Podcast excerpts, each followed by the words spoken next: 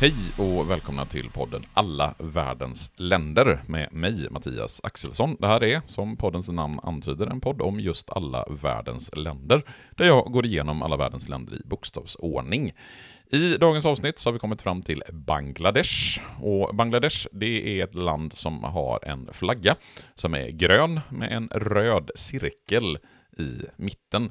Rent geografiskt så ligger Bangladesh i Sydasien. Man är i princip helt omgivet av det betydligt större landet Indien i väster, i norr och i öster. I sydost så har man en liten kort gräns mot Myanmar, alltså mot det land som tidigare hette Burma. Och den södra gränsen, det är en havsgräns mot Indiska oceanen, eller den del av Indiska oceanen som också heter Bengaliska viken. Bangladesh är ungefär en tredjedel så stort som Sverige, 148 000 kvadratkilometer, och större delen av Bangladesh geografi utgörs av ett enormt deltalandskap. Bangladesh är ett av världens folkrikaste länder. Inom ett par årtionde så räknar man med att Bangladesh kommer att ha nått över 200 miljoner invånare.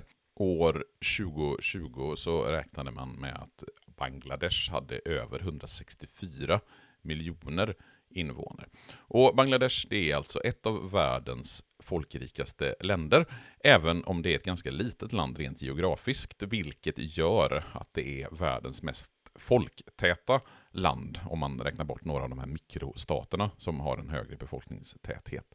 Den höga befolkningstillväxten som man har haft i Bangladesh under väldigt lång tid har man lyckats bromsa under de senaste åren tack vare ganska omfattande familjeplanering. Fattigdomen i Bangladesh är fortfarande utbredd. Medellivslängden har ökat och man har lyckats minska barnadödligheten. Man har också lyckats få ner antalet kvinnor som dör i samband med förlossning och graviditet.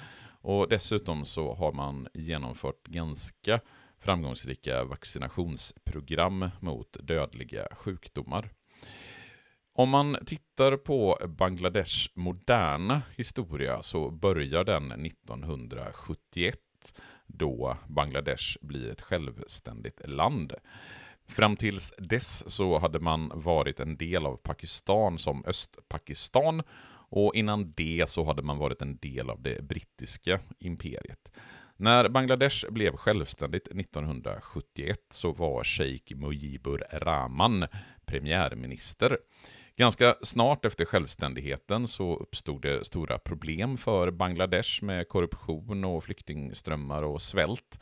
Det här bland annat gjorde att eh, premiärministern 1975, samma år som han mördades, gjorde om Bangladesh till en enpartistat.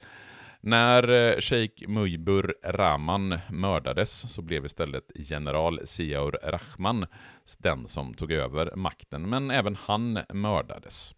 Under ett eh, kaotiskt 1980-tal så var det arméchefen som styrde fram till hans avgång 1990. Efter 1990 så var det två partier ledda av två politiska fiender som dominerade Bangladesh politik. Och de här två politiska fienderna, det var dels änkan efter general Siaur Rahman, Khaled Sia, och Sheikh Mujibur Rahmans dotter Hasina Wayed. Och det var de två som fram till februari 2018, då Khaleda Zia fängslades, ledde varsitt parti. De demokratiska bristerna är fortfarande stora i Bangladesh, trots att man har regelbundna och allmänna val med flerpartisystem. Rättsväsendet i Bangladesh är starkt korrumperat och medier kan inte verka fritt. Sedan slutet av 1900-talet så har Bangladesh BNP per capita fyrfaldigats och man har haft en mycket stark ekonomisk utveckling. Bangladesh var mycket länge en jordbruksdominerad ekonomi, men under senare årtionden så har framförallt klädtillverkningen varit det som har byggt den bangladeshiska ekonomin och varit motorn i den ekonomiska tillväxten som Bangladesh har.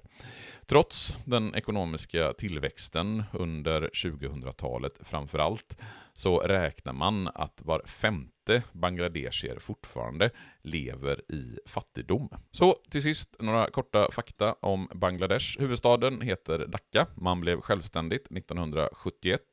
Ytan är 148 000 kvadratkilometer och befolkningen är en av de största i världen och räknas till att vara någonstans strax över 160 miljoner och kommer inom ett par årtionden att passera 200 miljoners strecket. Det var allt om Bangladesh. Vill du ha länkar om avsnittet så klicka och titta i avsnittsbeskrivningen så hörs vi igen när vi hörs. Hej då!